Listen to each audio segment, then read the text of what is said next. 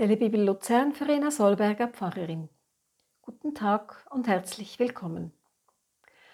Mose brauchte seine Zeit, um in Gottes Auftrag einzuwilligen, Ja zu sagen zu dieser wahrlich großen Aufgabe. Er musste zuerst das Vertrauen aufbauen, dass Gott wirklich an seiner Seite ist. Verständlich, geht es uns manchmal nicht genauso.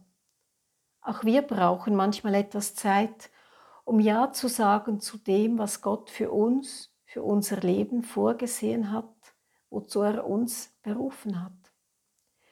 Dieses Ja heißt ja manchmal auch, dass wir eigene Pläne loslassen, verabschieden müssen. Das ist oft nicht ganz einfach. Aber jetzt, jetzt ist Mose bereit und entschlossen, Gottes Auftrag anzunehmen. Er geht zu seinem Schwiegervater und erzählt ihm, was er vorhat. Mose ging zu Jethro und sagte zu ihm: Ich will zu meinen Brüdern in Ägypten zurückkehren und nachsehen, ob sie noch am Leben sind. Jethro antwortete: Geh in Frieden. In Midian hatte der Herr zu Mose gesagt: Geh, kehre nach Ägypten zurück. Die Leute, die dich umbringen wollten, sind alle tot. Da holte Mose seine Frau und seine Kinder. Er setzte sie auf einen Esel und kehrte nach Ägypten zurück.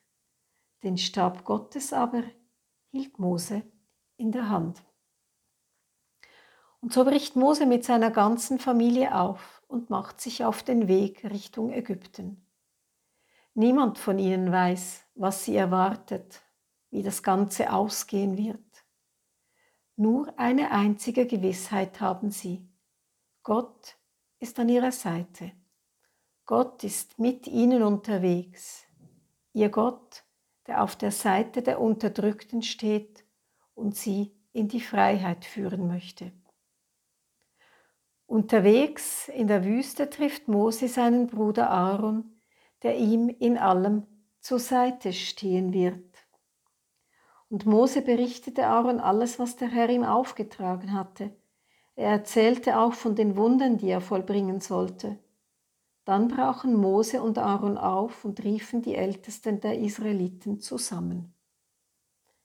Nun wünsche ich Ihnen einen guten Tag.